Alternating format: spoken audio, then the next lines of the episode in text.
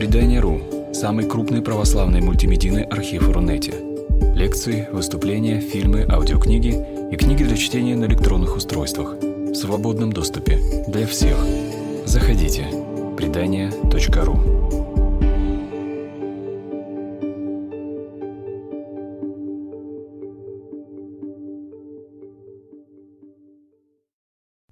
Здравствуйте, дорогие друзья, здравствуйте, наши слушатели, читатели. Сегодня у нас в цикле «Читаем летом» встреча с таким названием интересным «За что сожгли Галилео Галилея?». Встреча с автором книги «Наука и христианство. История взаимоотношений».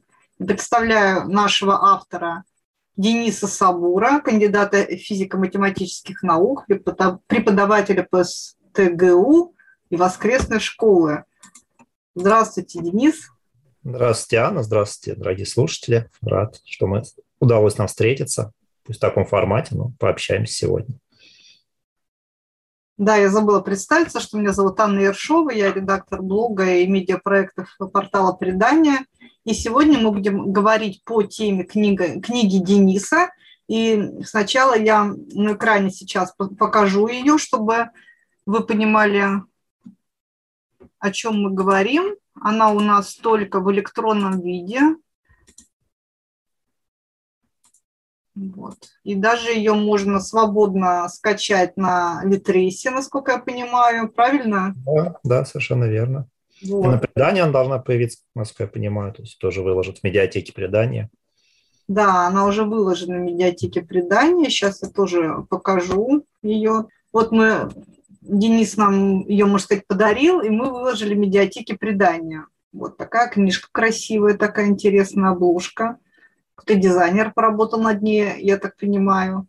Вот. Но до того, как мы начнем говорить о книжке, мы хотели бы с Денисом объяснить название такое немножко провокационное нашей встречи. Нам даже стали читатели, некоторые наши подписчики писать, э, вы не запутались случайно, кого сожгли-то, Галилео Галилео или э, все-таки не его? Вот, Денис, пожалуйста, можете рассказать, что, почему такое название встречи? Да, Анна, конечно. Это мой любимый вопрос. Я в Свято-Тихском университете читаю курс э, «Концепт современного естествознания», вот, э, иногда курс «Наука и религия» также читаю. И разом за разом, да, с каждым потоком студентом я разбираю всю эту историю суда над Галилеем, она интересная, да, как там все происходило и почему это важно сейчас. Вот. И после этого, да, я предупреждаю студентов, да, что этот вопрос будет на, на экзамене, на зачете, чтобы они, так сказать, готовились и могли на это ответить. И каждый раз на зачете я спрашиваю, за что сожгли Галилео Галилея, и каждый раз в группе находится один-два студента, которые мне расскажут, что Галилея, конечно, сожгли, но великим ученым он не был, а был еретиком, что там не то проповедовал, за это его сожгли. В общем-то, по делу. Да, то есть а, его путают, естественно, его путают с Джордано Бруно, другим известным деятелем примерно той эпохи, чуть более ранней, да, но по содержанию совершенно другим. Да, если Галилей действительно ученый, который, в общем-то, один из отцов современной науки, то Джордано Бруно – это некий такой мистик, проповедник да, древнего, якобы древнего мистицизма, истинной языческой религии, которую он хотел а, принести миру, чтобы мир примирился, все подружились, и все стало хорошо, но его религиозные преобразования Джордано Бруно не удались. Да, он известно, попал в тюрьму и сидел там достаточно долго, пока 8 лет он сидел в тюрьме, пока э, волей политики при него не вспомнили. Там сложно, на самом деле, политика, противостояние между, с одной стороны, Римом, с другой стороны, католической Испания, с третьей стороны, Франция. Параллельно там всякие восстания происходят, Калабрийское восстание происходит, где еще один участвует великий маг а, эпохи Возрождения Томазо Кампанелло.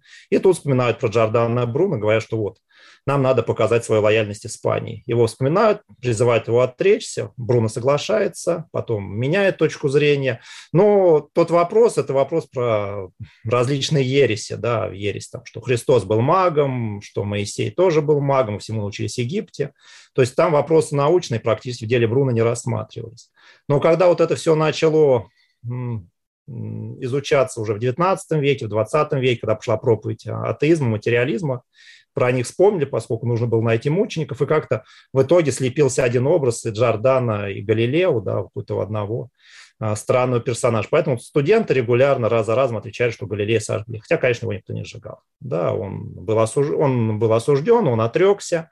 Естественно, он не произносил знаменитых слов «все-таки она вертится», но никаких физических преследований ему не было. У него был домашний арест, да, который он проходил на дружбе вилле посла Тосканы.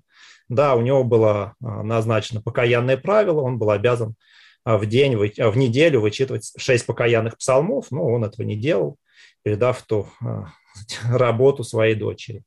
В общем, вот такая история, поэтому да, поэтому, как послушать атеистов, так всех сожгли, и Галилея, и Бруно, и Гепатию, кого угодно. Да, но вот история, она несколько глубже.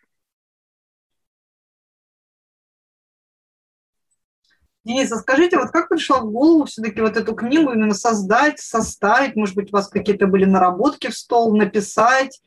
Вот вы ее так представили миру, тихо, да, не презентовав. Вот сейчас мы, можно сказать, ее презентуем, но уже прошло, наверное, полгода, да, как она выпустилась. Ну, примерно несколько месяцев, да.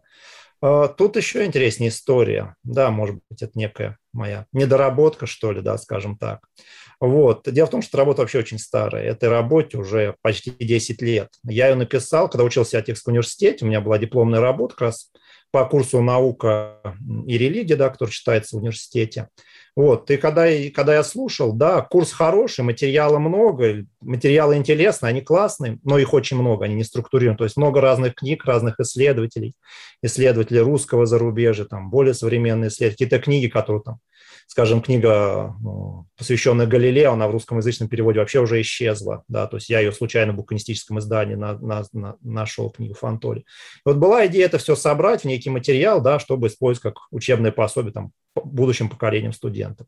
Я ее написал, это была моя дипломная работа, как бы я ее завершил, но дальше как-то у меня вот не пошло. Не дошли до нее руки, и так она и лежала, я ее давал студентам, где-то она даже в интернете была выложена, но до такого какой-то финальной а, стадии я ее не довел.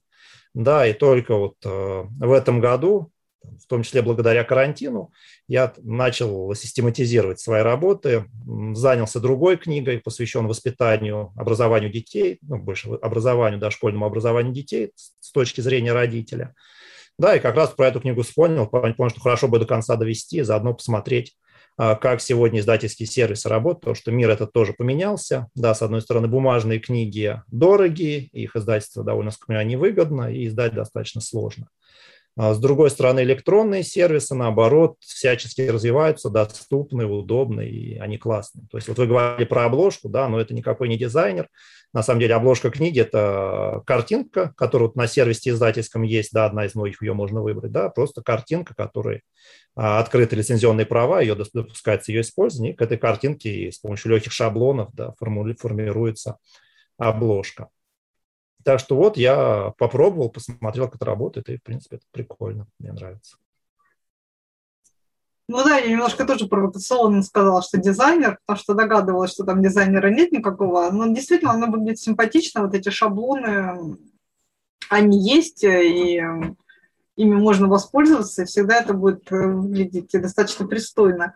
А вот интересно, все-таки вот вы решили, да, эту книжку долгими зимними, летними, весенними карантинными вечерами собрать опубликовать, а не было мысли все-таки через издательство это все, вот эту свою идею пропустить, может быть, э, кто-то бы заинтересовался, выпустил бумажную электронную версию, заплатил бы вам, не побоюсь этого слова, гонорар, э, ну, можно начать с конца, да, с гонорара. Э, посмотрев, ну, я, как бы я, я погружался в этот мир, я смотрел, да, ну, гонорары там, честно говоря, в любом случае маленькие, то есть настолько маленькие, что они не оправдывают затрат на издание, то есть если даже книга раздается там несколько тысяч, несколько тысяч тиражей, там будут какие-то совершенно смешные деньги, которые, ну, мне просто неинтересно, они несопоставимы с тем количеством трудов, которые придется потратить на подготовку книги.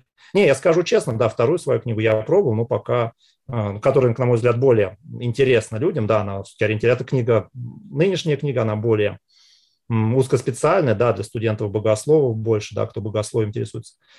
Там она для родителей, но даже на широкий рынок издательство какие-то сейчас сложные ситуации, видимо, связаны как раз с этими а, изменениями в экономике после коронавируса. Такого интереса особо не проявляется. Здесь же я решил, что а, кому интересно, прочитают, да, то есть я ее издал в электронном виде, я напечатал несколько бумажных экземпляров, да, несколько, несколько порядка сотни экземпляров, да, вот они у меня есть.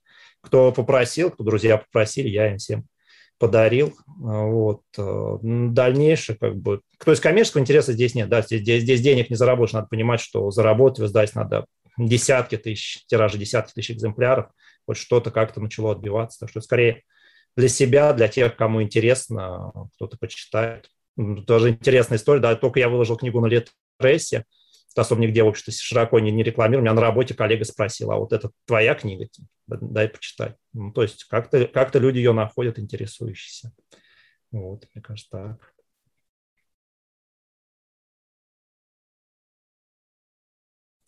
А скажите, пожалуйста, вот эм, э, вы работаете достаточно такой, получается, у вас технической специальности, да? Ну, преподаватель все-таки это гуманитарная, но ваша вот э, диссертация написана по технической специальности – вы себя определяете как вот э, физик или все-таки немножко лирика, раз вы взялись за перо? И как вообще вот, э, вот с этим у вас складывается? Вот мне интересно, что люди технического склада часто достаточно неплохо пишут. Вот, может быть, это вы в детстве писали, в юности.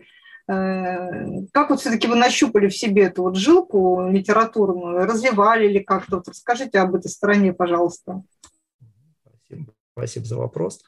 А, ну, во-первых, деление на физиков и лириков, мне кажется, оно очень неправильное на самом деле. Да. Почему? Я, например, например, да, у меня в школе было хорошо с физикой и плохо с физкультурой, да, то есть я был совершенно спортивным ребенком, да, и мне как-то говорят, ну, там у тебя кость тяжелая, что-то еще, да, и только мне понадобилось там лет 3-10 после школы понять, что проблема была не в том, что у меня какая-то кость такая тяжелая, а в том, что я спортом не занимался. Я не занимался спортом вообще, я не ходил, я не бегал, естественно, никаких спортивных достижений у меня не было. Да, я занимался физикой, но не занимался физкультурой.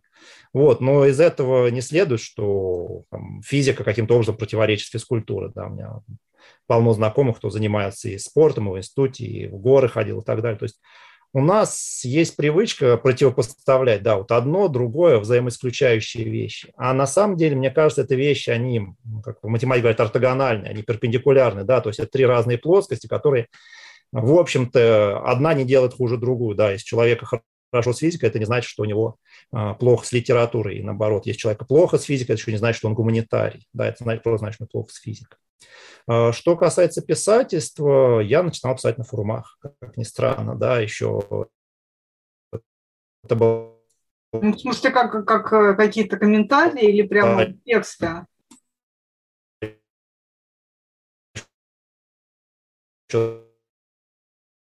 дискуссии бесконечные, которые мы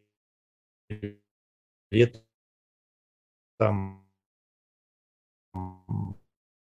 где мы общаемся. То длин, длинные дискуссии, там учишься именно оттачивать важно, когда а, ты встречаешься с оппонентом, да, человеком достаточно образованным, но а, из другой а, области, да, из другой точки зрения, да, ты учишься формулировать так, чтобы ответить на его критику. И вот этого очень не хватает, на самом деле, в нашей церковной среде, именно опыта уважительной дискуссии с людьми других взглядов.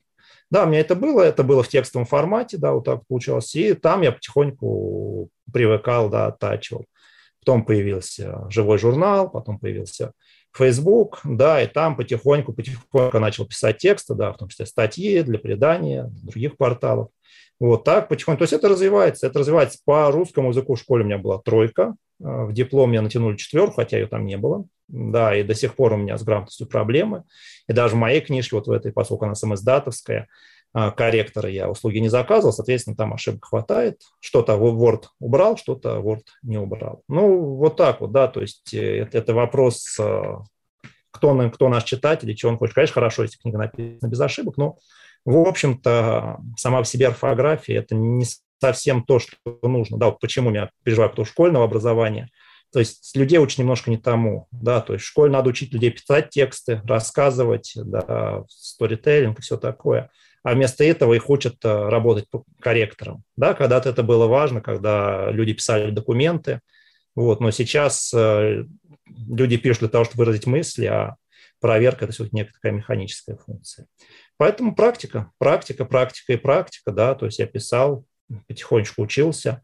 Из последнего уже, ну, на, на, на эту книгу даже не затронул, да, но свежие работы, это есть такая книжка известная «Пиши, сокращай», да, главный редактор, забыл кузов, ну, она известная.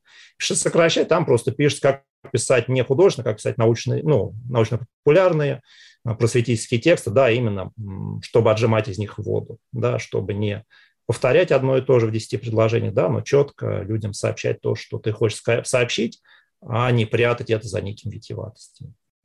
Как-то так, практика, практика, практика. У меня есть предположение, почему у, тех, у людей все-таки ну, склонны к техническому складу ума, получается хорошо излагать свои мысли. Ну вот я вот, ну, да, в данном случае говорю про вас, потому что являюсь э, редактором блога «Предания», я, вы, соответственно, являетесь автором блога «Предания», я ваши редактирую э, статьи, и мне нравится вот именно логика и построение, такая композиция ваших э, материалов – и я когда думала над этим, поскольку у меня тоже первое образование техническое, я подумала, что часто, например, какую-то вот идею я вижу как алгоритм. И вот эта алгоритмизация, да, вот чего-то, задумки, ну, то есть вот, ну, я вот программист, да, по первому образованию, вот мне поставлена такая-то задача, я знаю вот входные данные и какие должны быть выходные данные. Я должна разработать последовательность действий, которые приводят вот эти входные данные к, ну, к такому-то результату. И, соответственно, понимаешь, что тут логика очень нужна и важна. А когда пишут материалы, тоже часто как редактор, я вижу, что, во-первых, непонятно, почему из первого получилось последнее, а во-вторых, непонятно, собственно говоря, что же вообще хотел сказать автор. И вот, ну, может быть, я так э, идеализирую людей с техническим складом ума, но мне кажется, что люди, привык, привыкшие мыслить алгоритмами, склонны все-таки доводить до конца свою вот эту идею мысль в материале. Вот как вы считаете? Ну, мне кажется, да, безусловно, да, то есть вот это вот э, изложение. Кстати, опять же, да, если вернуться к книге, интересно, что вот это изложение, да, оно достаточно древнее. Вот эта структура современной научной статьи, которую мы знаем, да, введение, а, описание эксперимента, приведение результата, дискуссия в конце. Это очень старый формат. Он а, был введен в науку Декартом, а Декарт его взял из изуитского, изуитского колледжа, в котором учился. То есть этот алгоритм придумали еще с холасты, да, то есть средневековые богословы, которых как раз вот э, то, что вы говорите, у них была задача какая, и к ним на входе поступают неграмотные люди, совершенно неграмотные, неважно, боярские это дети, крестьянские дети, средневековый университет был достаточно демократическим заведением, да, они пришли, и вот его надо научить. И у них есть алгоритм, по которому они его учат, да, по этому же алгоритму писались научные работы, богословские, философские, поэтому уже алгоритму писались диссертации и так далее. То есть, действительно, это алгоритм важен, конечно, да, то есть некая структура, что было до, что мы говорим, да, и что мы оставляем после.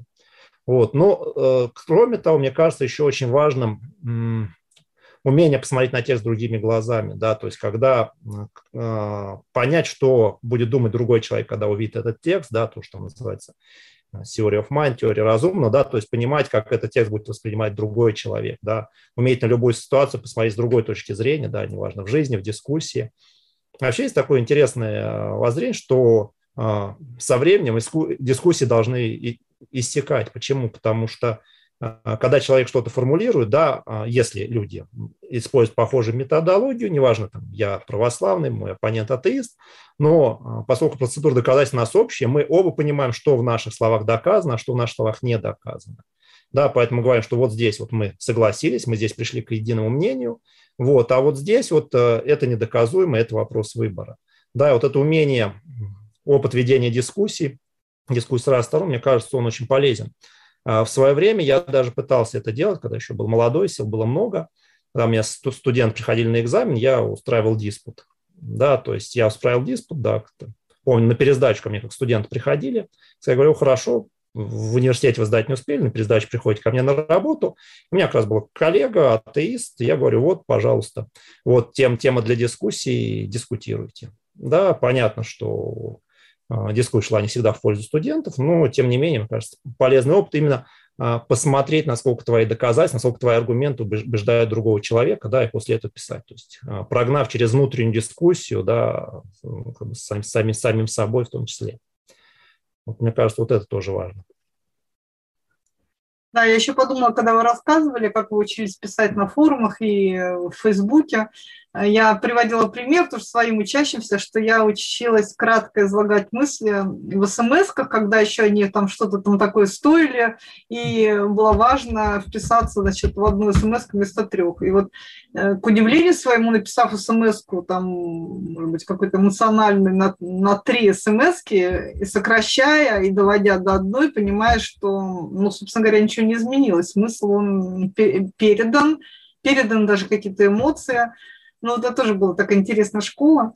Ну, то есть я так понимаю, что человек, если хочет учиться, может, у него там этот когнитивный аппарат работает на воспринятие какое-то вот обучение, то он, наверное, научиться может всему и всегда.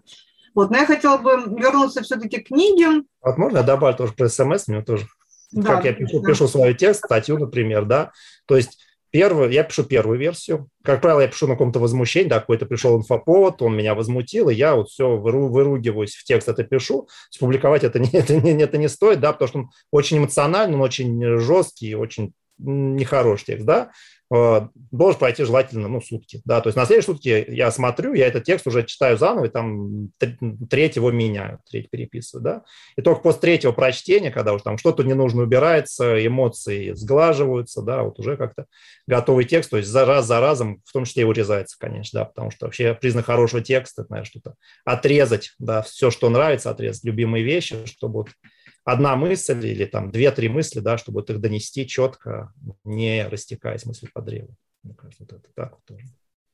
Да, если вдруг кто-то дослушает до этой части человек, который хочет научиться писать, я вот буквально сегодня у меня такой пример, я работала над большим интервью, и вот когда сам работаешь, глаз замыливается. Я, когда работаю как редактор, я это вижу, когда одна и та же мысль устно человек повторяет обычно два-три раза. Вот он сказал один раз – какую-то интересную мысль. Второй раз он сказал другими словами. И третий раз он сказал еще более интересно ту же самую мысль.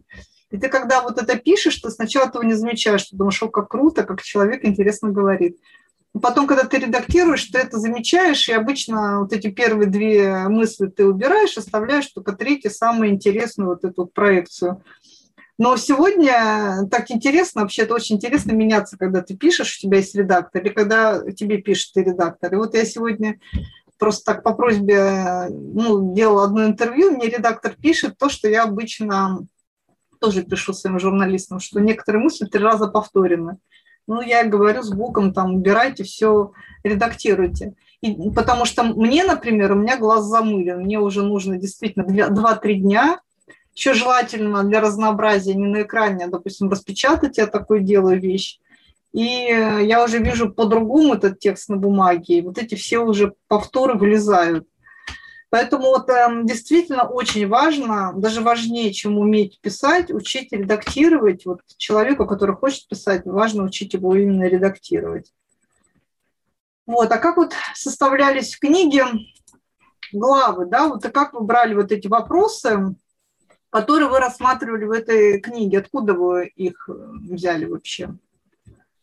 А, ну, вообще, книгу я сделал хронологически, да, я взял достаточно, ну, не маленький, конечно, период, да, ограниченный период, да, опять же, да, ограничился, то есть от э, Древней Греции до христианской и до, нау- до окончания научной революции, до Исаака Ньютона, да, и хронологически я построил как раз тематику, да, то есть э, наука в дохристианскую эпоху, отношение к науке отцов церкви, да, золотой век патристики. Вот. Э, и дальше хронологически э, средневек, средние века, средневековые университеты, Византия, да, и, собственно, под более подробно с научной революцией, да, и завершает меня все Исаак Ньютон как э, человек, да, человек оркестра, опять же, да, то есть то, что мы говорили про физиков и лириков, ведь э, Ньютона при жизни считали, да, он классный ученый, да, он, он великий человек, но а, его считали ученым. А позже уже, когда начали разбираться, чем он успел только позаниматься, много интересного узнали. Просто Ньютон был достаточно скрытным, да, и он, он э, не афишировал свои исследования, он много занимался алхимией, да, он такой классический, хороший алхимик, он хотел разбогатеть, да, и четко, долго, методологически верно проверял все эти алхимические предположения. Ньютон богослов, он серьезный богослов, с ним такая произошла история интересная. А, он а, ну, чтобы стать профессором, да, естественно, все университеты были церковные, да, и чтобы а, занять кафедру, ему, если я не ошибаюсь, надо было принять, принять священный сан. Это Англия, англика, англиканская церковь. Проблема в чем? Когда он готовится, он делает работу богословскую. Эта богословская работа посвящена арианству, арианской ереси. Он разбирает, он читает Афанасия Велик, он читает оппонентов да, ариан, и он понимает, что Э, по его, по его, с его точки зрения, ариане были правы. Он говорит, что православие – это ошибочная вера, да, а истинная вера – это арианство, которое говорит, что сын не равен отцу, сын меньше отца. И возникает достаточно щекотливая ситуация. То есть, с одной стороны, он убежденный арианин, с другой стороны, он не такой человек, чтобы кому-то что-то доказывать. Ему нужно спокойно занять а, профессорскую кафедру, но при этом он не хочет врать. Да, поскольку, принимая сан, он должен был произносить а, символ веры православный символ веры. И он каким-то образом договаривается, да, и становится первым в истории профессором, занявшим эту кафедру, кафедру без принятия священного сана. То есть настолько многогранная личность, да, Ньютон, как раз он показывает, что человек а, не измеряется, да, либо он физик, либо он лирик, да, либо он ученый, либо он богослов. У человека и то, и другое пространство, да, они, опять же, как бы ортогональны и в разных направлениях развиваются. Вот на нем я останавливаюсь. А, другая причина, потому что ну, тогда еще, 10 лет назад, наверное, споры вокруг дарвинизма еще были более горячими, да, поэтому дальше не пошел. Я показываю на примере Галилея, что, а, в принципе, эти споры не такие серьезные, да, а, спор о Дарвине, спор об эволюции, он легче. Почему? Потому что отцы церкви по, вопросам происхождения жизни вы, говорили достаточно разнообразно, да, есть разные мнения, есть теория самозарождения жизни, что там мыши появляются из кучи грязного белья, угри и стены появляются. Василий Великий пишет, да, что жабы, сама земля производит жаб. Вот, никто в этом проблемы не видит. А, то есть а, богословский вопрос дарвинизма, они огромны, они много чего там можно пообсуждать. С другой стороны, в деле Галилея а, вопрос вращения Земли, он а, очевидный. А, все отцы церкви говорили, что Земля покоится. То есть э, мы не найдем в до Галилеевскую эпоху утверждение о том, что точнее, до Галилеев найдем, у святых отцов не найдем, да, что Земля вращается, Земля движется. Все буквально это понимают. Да. С другой стороны, сегодня мы живем, я пока не встречал христиан, которые отрицают ересь Коперника, ересь Галилея. Да, в общем-то, никого это не удивляет. Да, то есть насколько большая была проблема тогда и насколько а, легко она разрешилась со временем.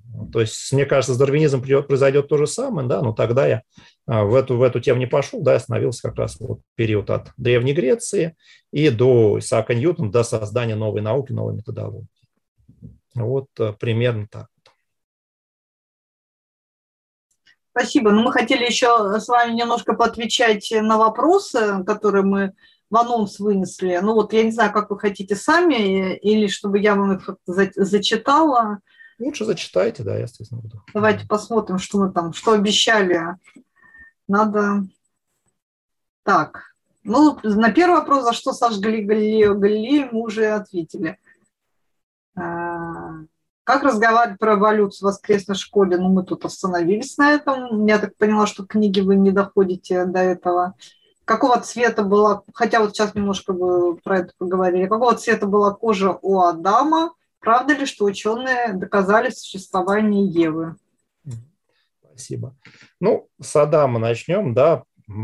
Вообще это тоже интересно. То есть э, мы всегда мыслим в каком-то своих координатах, да, в своей культуре, да, то есть нас ничуть не удивляет, что на иконах э, Христос и Богородица имеют там, славянскую внешность, да, хотя, в общем-то, к истории это не имеет отношения, и всегда все с удивлением, э, ну, кто с удивлением, кто с восхищением воспринимает, например, японскую икону, да, японское православное искусство – где а, библейские образы вписаны а, в живописи, в образы традиционной японской культуры. Да? То есть это удивительные, прекрасные иконы, да, которые показывают, что другие народы воспринимают по-другому. То есть другие народы иначе видят то, что мы стали видеть привычно. Да, африканцы изображают Христа и, свят... и Богородицу чернокожими. Да, то есть, и это не значит, да, что Христа не было, да, что он каким-то другим был. Да, это значит, что каждый его воспринимает в рамках своей культуры. То же самое и с Адамом, да, все, как, когда-то было понятно, что Адам – в общем-то, внешне не отличался от нас. Да, как бы, то есть человечество было примерно таким же, как сейчас. Но чем дальше мы движем, тем больше мы изучаем, понимаем, что а, человечество очень древнее, да, то есть человечеству сотни тысяч лет, скажем так, да, и на, как, как, каким было лицо, поменяется ли что-то от того, что Адам, например, был заросшее шерстью лицо? Да, наверное, нет, это не, не так принципиально. А если посмотреть на научные исследования, то там ответа пока нет. Да, то есть ученые неплохо научились реконструировать внешний вид людей, да, то есть черты лица, это идет из криминалистики, поскольку там часто возникает задача, да, что найден некие останки, надо восстановить а, внешний вид человека, и с этим успешно справляются, и те же методики сейчас применяют к найденным древним останкам а, людей. Вот. Э, но э, по вопросам растительности на лице, да, цвета кожи, каких-то внятных пониманий нет. Да, есть понимание, человек произошел из а, первоначального населения людей, это Северо-Восточная Африка, оттуда он распространяется по всему, по всему свету. Но как люди тогда выглядели, таких доскональных пониманий нет. То есть недавно читал книгу, да, посвящена большая книга, она посвящена двум вопросам. Куда у людей делись волосы на теле – да, и почему у них, э, как, как менялся цвет кожи. И там книга хороша тем, что это хорошая, это научная книга, да, то есть это научное исследование, пока современное состояние науки, и они приводят порядка десятка гипотез по каждому вопросу, да, и говорят, что вот эта гипотеза классно объясняет вот это, но вот эту проблему она не объясняет. Вот это объясняет, вот это не объясняет, да, то есть показывается реальная наука, а не то, как мы ее привыкли видеть. То есть это ведь на самом деле очень большая проблема, то, что мы науку не, ви, не видим, ну, точнее, не мы, как сказать, а, люди, которые интересуются наукой, они, как правило, научного процесса и не видят. Да, то есть они видят готовые ответы, и наука превращается в книгу ответов. А на самом деле научное исследование – это книга вопросов. Да, то есть есть множество вопросов, и не совсем понятно, как, насколько четко мы на них отвечаем. Да, это всегда вопрос сомнений, всегда вопрос поиска, множество различных гипотез. Вот, это интересно, это классно, но это тяжело с точки зрения журналистики. Да. Как э, говорят да, про научную журналистику, что научный журналист – это человек, который бросил аспирантуру, да, и пытается рассказать о научных работах тех, кто в аспирантуре остался, людям тем, которые в эту аспирантуру никогда не поступали. Да, то есть э, человек все дальше и дальше отдаляется от научной лаборатории, ему нужны тезисы, ему нужны громкие какие-то вещи, громкие заголовки, которые люди прочитают, скажут, ага, все понятно, все классно, мы все объяснили. Вот. А когда начинаешь смотреть глубже, оказывается, что, в общем-то, ничего не объяснили. Там, читаешь где-то на тот тех же форумах, да, вспоминая прошлое, да, что вот ученые доказали, что обезьяны умеют считать. Ну, а это, на самом деле, очень большой тезис, да, потому что абстрактное мышление, именно работа с числом, это очень сложно, да, и не совсем понятно, насколько обезьяны это вообще способны. Э, начинаешь, смотришь популярную статью, да, так написано, идешь по ссылке в научную статью, и там оказывается, что, грубо говоря, обезьяне дают пример 5 э, плюс 2, и там варианты ответов. Если варианты ответов 7 и 11, то обезьяна отвечает правильно там в 70-80% случаев. Но если варианты ответов 7 э, и 8, то ответ, они отвечают 50 на 50. То есть как раз оригинальная статья показывает, что обезьяны не умеют считать, они не владеют понятием числа, они владеют категорией только больше и меньше. Но вот в этой цепочке э, переходов они меняют уже как Поэтому знаем, как выглядела Адам, вообще как была человеческая популяция устроена тогда давным-давно, когда только появлялись на этой земле. А, что касается Евы, с Евой тут произошла, опять же, некая путаница. Да? что у нас происходит? Ева, есть такое понятие митохондриальная Ева. Да, то есть это женщина, которая по женской линии является предком всех живущих ныне людей. Ее действительно нашли, и по данным генетики, ее, это момент оценится примерно 300 тысяч лет назад. Да, то есть примерно 300 тысяч лет назад жила женщина, потом, которой по женской линии все мы являемся. Да, из этого журналистика делает вывод, что вот она Ева, библейская Ева, она найдена, ученые доказали. Но на самом деле нет. А, ученые доказали несколько другое.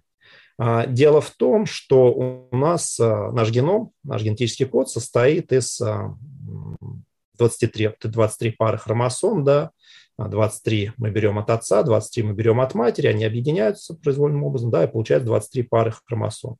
Из них одна Y-хромосома всегда наследуется от отца. Кроме этого, у нас есть митохондрии, это некие органеллы в клетках, да, и, и там есть своя ДНК, достаточно короткая, и вот она как раз наследуется всегда по матери. Да, что это значит? Что, а, грубо говоря, а, вот у меня моя мать, да, родила меня, и митохондриальная ДНК передала мне, да, а, но дальше эта ДНК уже не пойдет, поскольку дальше у моей потом уже будет митохондриальная ДНК моей супруги, ее линии. И, ну, может быть, да, может, я чуть углубляюсь излишне, но суть в том, что в, теории вероятности, да, в какой-то семье всегда рождаются либо мальчики, либо девочки. Да, и, соответственно, часть, часть генетического кода исчезает. Да, то есть у меня четыре дочери, соответственно, моя Y-хромосома, она исчезнет. Да, скорее всего, из последствий, да, ее больше не будет. Да, но это не значит, что я был единственным, меня не было. Да, я существовал. Точно так же и с Евой. А, женщин то популяции было много. Да, то есть 30 тысяч лет назад было большое количество. А, людей, да, но а, во всех остальных линиях преемственности по женской а, линии не сохранилось. Да, и в итоге на каком-то этапе оставались только мальчики, и, соответственно, они были вытеснены. Тут такая датировка, да, то есть митохондриальная Ева – это предок всех людей по женской линии, она жила где-то 30 тысяч лет назад. Есть также Y-хромосомный Адам, да, который тоже в районе 200 тысяч лет назад, соответственно, предок всех мужчин по, по мужской линии. Но это не значит, что это вот два человека, от которых пошла вся популяция. Наоборот, да, мы видим достаточно большое генетическое разнообразие. И, в случае сейчас, ученые уверены, что численность человеческой популяции никогда не опускалась меньше, меньше там, тысячи особей. Да, и что с этим делать, совсем понятно, потому что здесь, конечно, прямое противоречие с Библией, и хорошо бы как-то все это богословски осмыслить, но, к сожалению, пока да, мы до этого момента еще не дошли, когда мы будем готовы к такой богословской дискуссии. Вот, мне кажется, на эти вопросы я ответил. Да, еще такой вопрос тоже все время, который всех интересует, это зарождение жизни. У нас там тоже в анонсе есть. Э, когда зародилась жизнь, что было до большого взрыва. Вот вот эти, ну, как-то, может быть, понятно, что это тут коротко не ответишь, но, может быть, какие-то вот точки именно, где наука с христианством э, не состыковывается в умах людей? Может быть, как-то вот это обозначить? Угу. Да, хорошо, спасибо. А, смотрите, есть, э, на мой взгляд, а, три вот важные точки да, в истории мироздания, вот три таких важных момента. Первое – это, соответственно, возникновение Вселенной, то, что мы сейчас называем большим взрывом. Второе – это появление жизни. И третье – это появление самосознания, появление человека. Вот это три принципиальных момента, когда что-то реально новое, что-то реально новое, чего до этого еще не было. Да, и здесь, э, если мы говорим про первый момент, про большой взрыв, то действительно из ничего творится Вселенная. И это классно, даже с точки зрения богословской, с точки зрения апологетики, ведь мы помним, что в книге «Бытия» говорится, что свет возникает в начале, да, в начале творения, а звезды, планеты возникают лишь на, на Солнце, звезд, светило, да, возникают на четвертый день.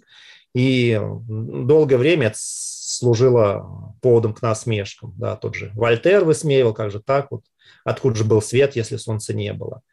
А, но сейчас, да, посмотрев современную физику, да, мы как раз приходим к тому, что в начале Вселенная была заполнена светом. Да, это излучение, излучение большого взрыва. Оно возникает из ничего, да, фактически а, Вселенной нет какого-то первой материи, из которой Вселенная возникла, наоборот, из ничего. из нулевой энергии внезапно появляется нечто, появляется Вселенная, появляется материя, и это классно, действительно, она залита светом, и этот свет мы видим, это цвет большого взрыва, с реликтового излучения в частности, да, уже его осты, остывший вариант, который мы видим сегодня. Вот. И здесь э, можно посмотреть даже на то, как это все интересно устроено. То есть э, Вселенная, оказывается, очень четко подогнана. Да? То есть не каждая Вселенная могла бы существовать. Наоборот, очень маленькая вероятность, что Вселенная а, возникла бы такой, что в ней возможна жизнь, что в ней зажглись звезды, а, что в ней будут планеты, что в ней будут живые существа. Вероятность крайне маленькая. Да, и это привело к ученых к формулировке некого антропного принципа, да, то есть в котором мы видим, что Вселенная подогнана так, что в ней мог возникнуть человек. Откуда это берется, это уже отдельный вопрос. Здесь каждый выбирает э, свое. Да. Кто-то считает, что это лишь случайность, но случайность крайне маловероятная. Кто-то говорит, что вселенных на самом деле бесконечное множество, и в какой-то из них параметры случайно совпали, э, что тоже достаточно странно. Да, либо, конечно, кто-то отвечает на себя теистически, да, говоря о существовании Творца, который а, проектировал эту Вселенную, задав ней начальные параметры исходные, которые позволили загореться звездам, появиться планетам, да, и возникнуть жизни на одной из планет достаточно непромечательной звездной системы. А, вот первое, то есть возникновение Вселенной, большой взрыв. Там хотя бы какое-то понимание у ученых есть, как это работает. Второе – это возникновение жизни. Вот здесь э, очень часто люди путают, да, то есть когда начинают говорить теорию эволюции, почему-то разговаривают про возникновение жизни. Но это совершенно разные вещи. А эволюция говорит про то, что у нас уже есть живая клетка, и она приспосабливается. А живая клетка – это очень сложное устройство, да, там есть большое количество органелл, да, там есть генетический код, он должен быть достаточно сложным, чтобы хранить большое количество наследственной информации, при этом иметь, уметь себя копировать. Да, чтобы такой генетический код возник, соответственно, он уже должен быть достаточно а, развитым, то есть должно уже раз, достаточно развитое существо появиться, которое будет само себя копировать. Ведь а, клетка, обычный биологический организм, да, какая-то которую мы называем простейшая, да, она на самом деле очень непростая. Это целая фабрика, в которой есть специализация, каждый своими вещами занимается. И э, сейчас нет ученых однозначного, точнее не то, что однозначно, никакого понимания, как могла возникнуть, э, возникнуть жизнь. Да, то есть есть некие гипотезы, там апаринский бульон, да, через который там электрический разряд пропускали, какие-то молекулы появлялись, но чем дальше смотрим, пока вообще не видно. Вообще не видно, как бы это могло объяснить. А, очень маловероятно. Да? То есть вероятность того, что случайно появится вот такая вот первая клетка, не получается.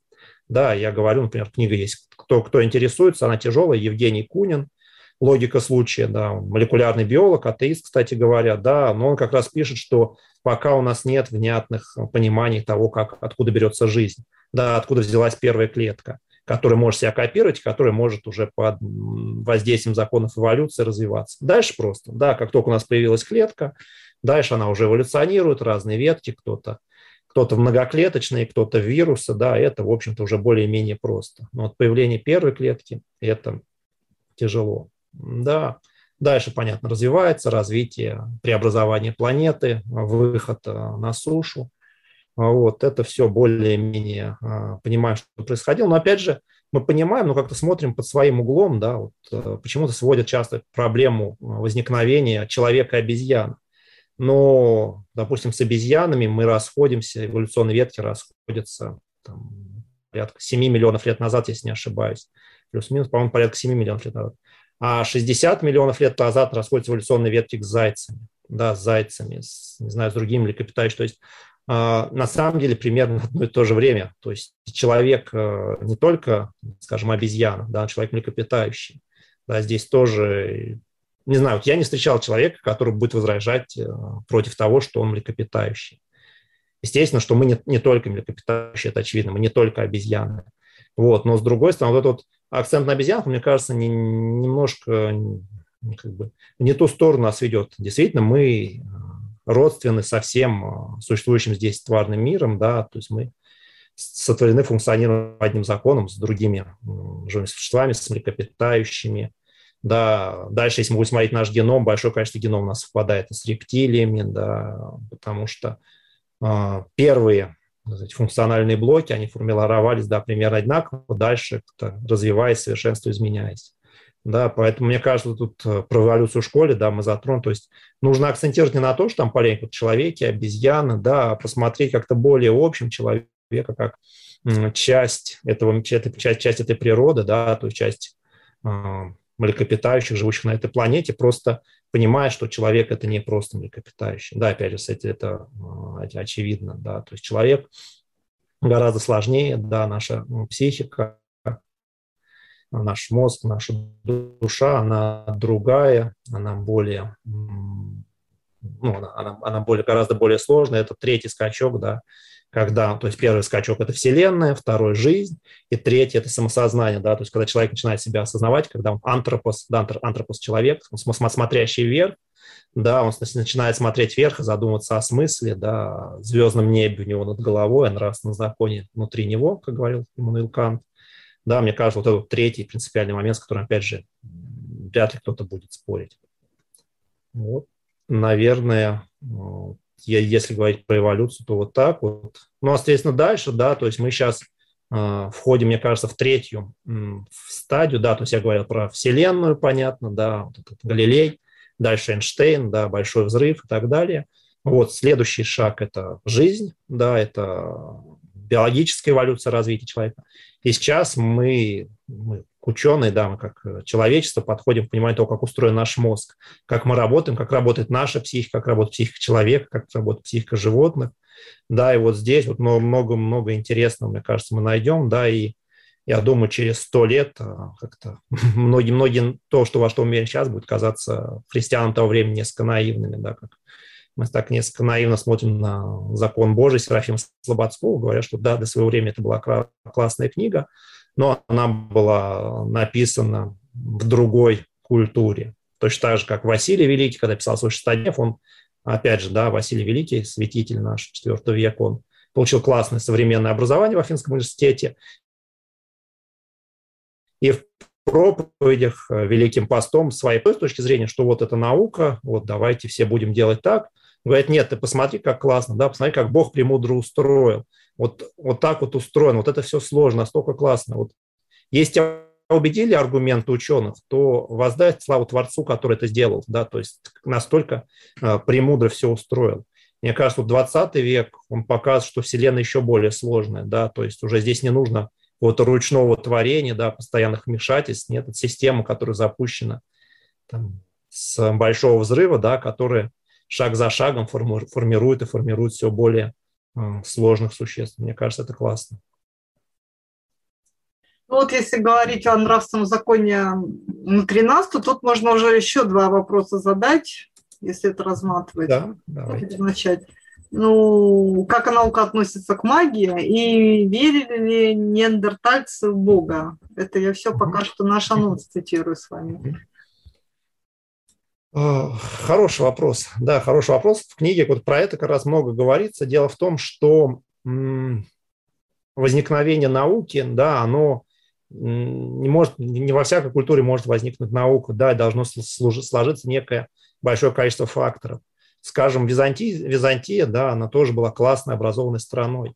Вот, но науки, современной, да, науки там не возникло, хотя все предпосылки для этого были. Там тот же самый закон сохранение движения, который Галилей ведет, э, его а, предсказывал, ну, как бы, а к нему был близок Иоанн Филопон, это ученый византийский, если не ошибаюсь, 8 века. Да, он уже, уже был близок, стояли, стояли вот буквально на пороге. Вот, но что-то помешало, да, и как бы, конечно, мы никогда не узнаем, что, но посмотрев на Европу, да, мы увидим, что там а, развитие общества шло как раз через вот эту любовь к магии.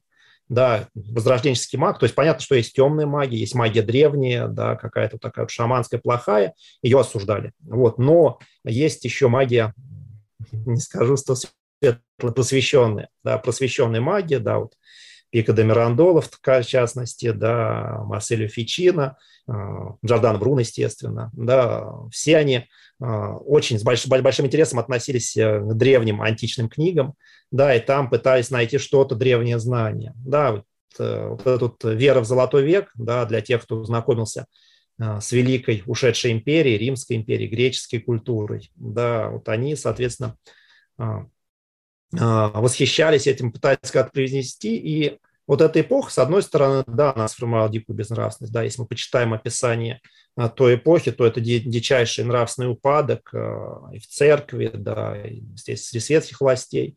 Вот. С другой стороны, это эпоха напряженного искательства, да, когда люди пытались управлять природой, пытались управлять природой, пусть через эту магию, через этот оккультизм, да, но пытались взять силы природы под контроль, то есть такой деятельный подход, да, то есть люди, преобразующие мир. Прошу прощения. И чтобы понимали, а, это не просто было какое-то баловство, да, Томазо Кампанелло, да, кто тоже говорил в книге, он проводил а, обряды магические в резиденции папы, римского папы Урбана. Да, то есть римский папа, ему была предсказана смерть во время одного из затмений, и он пытался повлиять на воздействие звезд с тем, чтобы отсрочить, да, от, от, от, отсрочить свою участь. Да, и там какие-то произносились ритуалы, жидкости, а, музыка играла, да, то есть что это не какая-то там чернь, да, а это занимается это серьезная просвещенная работа.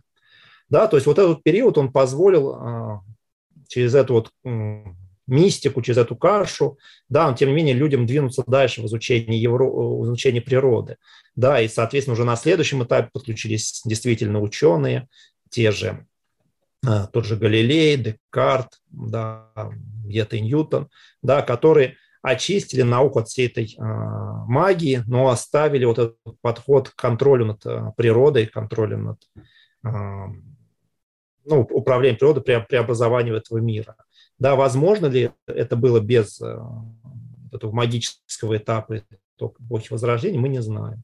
Да, может быть, да, может быть, нет, но ну, вот история э, распорядилась так. Да, то есть, с одной стороны, у нас развитие науки шло через вот эту промежуточную стадию магического детства, скажем так, да, культного детства. С другой стороны, на следующем этапе она его отвергала.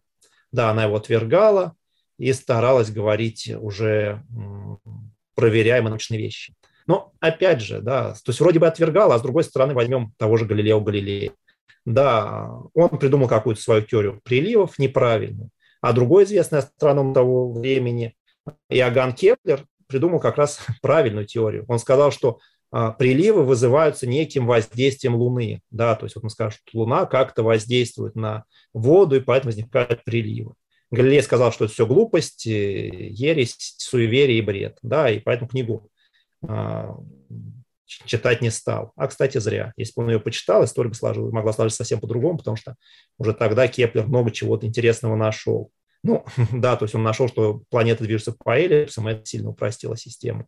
Вот, а как он ее нашел? Опять же, мистически. Он считал, что некая гармония во Вселенной, он должен ее найти, вот, что что-то должно как-то гармонично. То есть вот это противопоставление, да, но мне кажется, даже неверно. Может быть, здесь мои взгляды с момента написания книги изменились, да, то есть скорее надо говорить про этих плюсах, да, вот я все время показываю, да, ортогональность, да, то есть а, совершенно а, разные плоскости, да, то есть есть плоскость научная, когда человек а, хочет преобразовать мир, пытается это сделать, и есть плоскость философская, когда человек хочет понять, как это все устроено а есть область мистическая, когда человек вот пытается в этом раствориться, слиться и некий услышать а, мировую гармонию, как тот же Кеп. Да, то есть и каждый человек вот в этих костях, он может быть совершенно разным. Да, поэтому, хотя, конечно, магия не приветствуется в науке, да, но, в общем-то, очень, очень, очень много все равно идет вот через эту вот мистику, очень много вещей приходит, да. Но, как бы, концовка эпохи, да, мы видим, что и Научное сообщество выступило против оккультизма, разросшегося до совершенно непомерных размеров в том обществе. Да, и религия, тоже церковь, как э, католическая церковь, так и реформация, выступили против всей этого рассвета магии.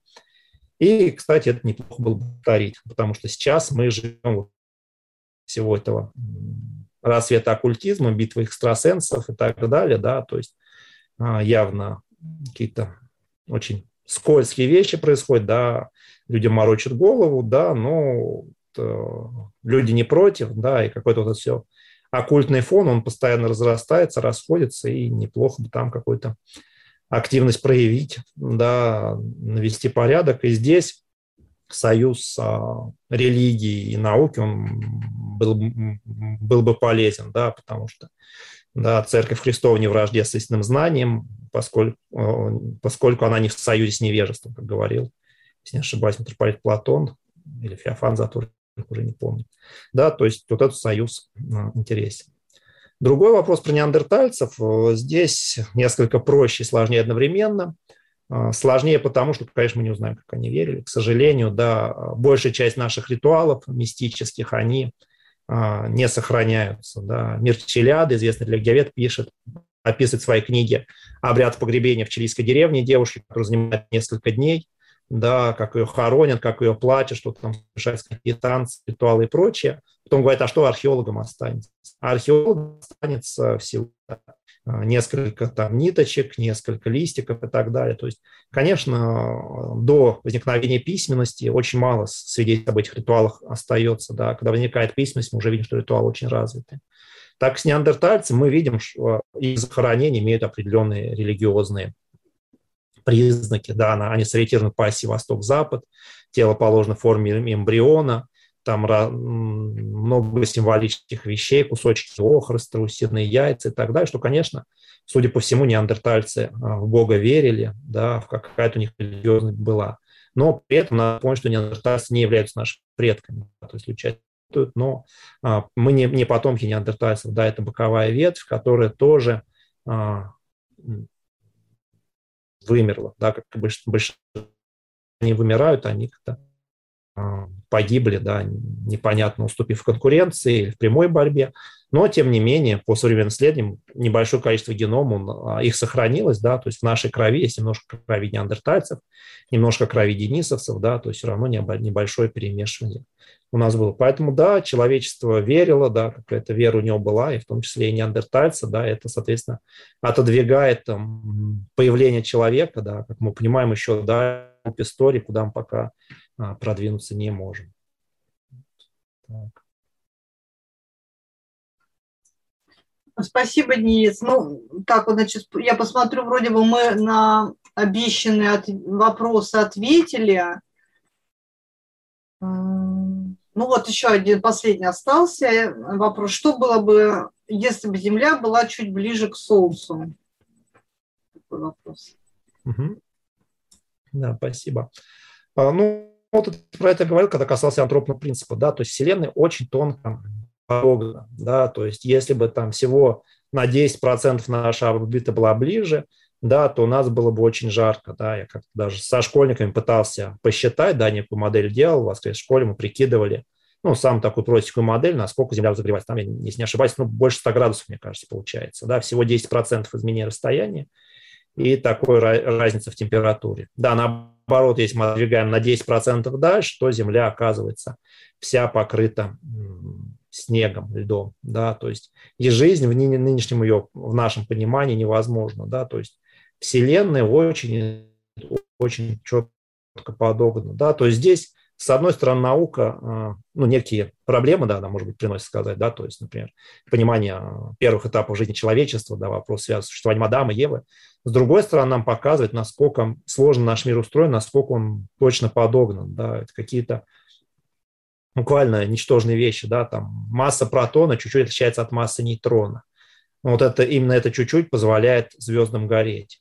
Да, если бы это, от этого отличия не было, то и, и звезды бы не загорелись, не было бы той энергии, которая позволяет существовать жизни. Да, будь эта разница побольше, наоборот, звезды бы мгновенно прогорели, да, и опять же у нас не было времени, не было этих миллиардов лет, миллионов лет, которые мы существуем. И вот куда ни копни, везде вот это вот очень-очень неустойчивая ситуация, да, что вот небольшое изменение параметров, и уже наш мир совершенно другой. И в этом мире, скорее всего, нет места человеку, да и вообще жизни, белковой жизни, как мы ее понимаем. Да, и, соответственно, из этого, какой я делаю вывод, да, что Вселенная запроектирована. Да, то есть она запроектирована, есть некий принцип, положенный в ее основу. Да, то есть, то есть есть некая цель.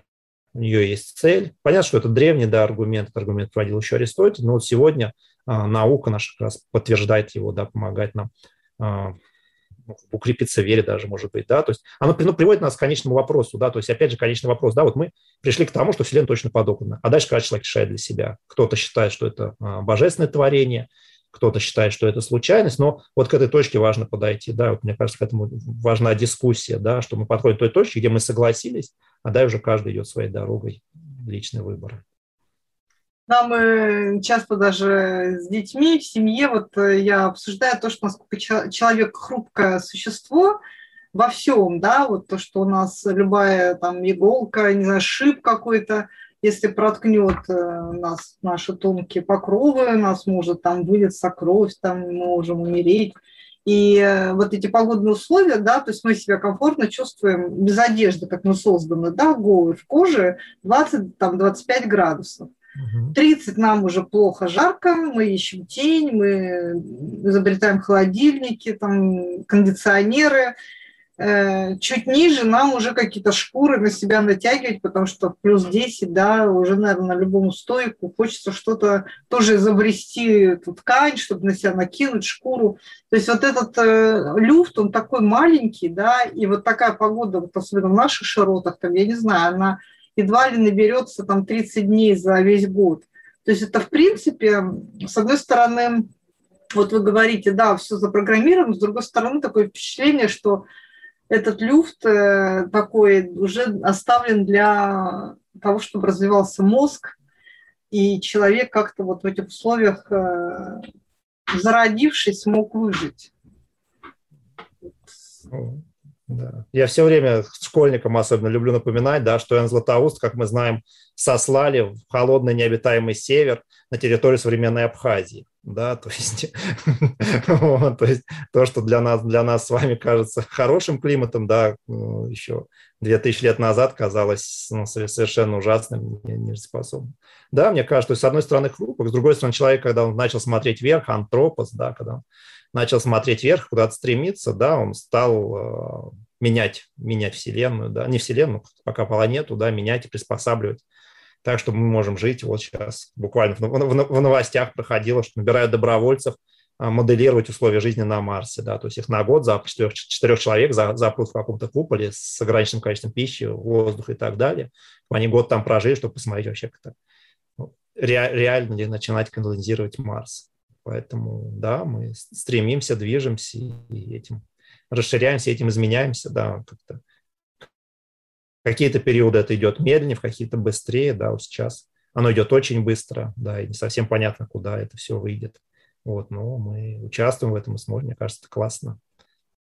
Ну, потому что ведь человечество сколько времени, да, жил, жило прошлым, да, посмотрим. Была Римская империя, да, вот как бы, что что они придумали римляне, того и на свете нет. Если этот год у меня как-то было увлечение Римом, да, возможно, ну, настолько классные ребята, да, то есть классные не в том, что они высоконравственные, вовсе нет, да, но государственники хорошие, да, то есть они построили мощную империю, ну, которая реально контролировала все, да, там читал статью, где сравнивали мощь каких-то величайшей битвы э, э, столетней войны между Англией и Францией и показывали, что с точки зрения римлян это какие-то приграничные банды дерутся, да, то есть ну, совершенно не мощь армии. Да, вот эта вот великая культура, которая ушла, которая была утрачена, и человечество к ней стремилось, возвращалось. Да, и наконец вот мы это перешли, да, как бы и куда-то стремимся дальше, и мне кажется, это здорово, да, что у нас есть возможность учиться, а не выживать, да, то есть буквально сегодня был в музее, как посмотрел, как крестьяне жили там даже сто лет назад. Да, сейчас этого нет, у нас есть много возможностей, да, и все упирается в то, насколько человек привык учиться или не привык, поэтому кажется, время интересное у нас сейчас мы живем. Спасибо, Денис. Так, вопрос у нас пока не появилось. Э, сейчас трансляции, но надеюсь, что у нас, э, посмотрев э, эту лекцию, кто-то о чем-то начнет спрашивать и ответы найдет в книге Дениса Сабура. Сейчас я снова покажу которая называется «Наука христианства. История взаимоотношений». Сегодня мы о ней говорили, презентовали ее. Ее можно скачать на Литресе, можно скачать э, на медиатеке предания. Меня зовут Анна Ершова, я вела эту встречу и являюсь сотрудником предания. И у нас в гостях автор этой книги Денис Сабур, преподаватель, кандидат физико-математических наук и просто вот такой неравнодушный человек, который собрал вопросы, недоумения, разложил их по полочкам.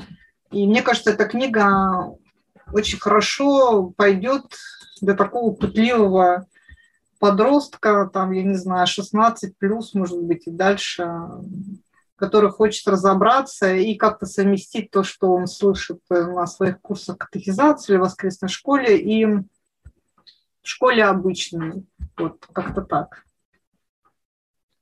Да, спасибо, Анна. Рад был пообщаться. Да, мне кажется, хорошо поговорили. Всего доброго, до свидания. Приходите, наши слушатели, читатели, на новые встречи. Денис, от вас ждем новых статей,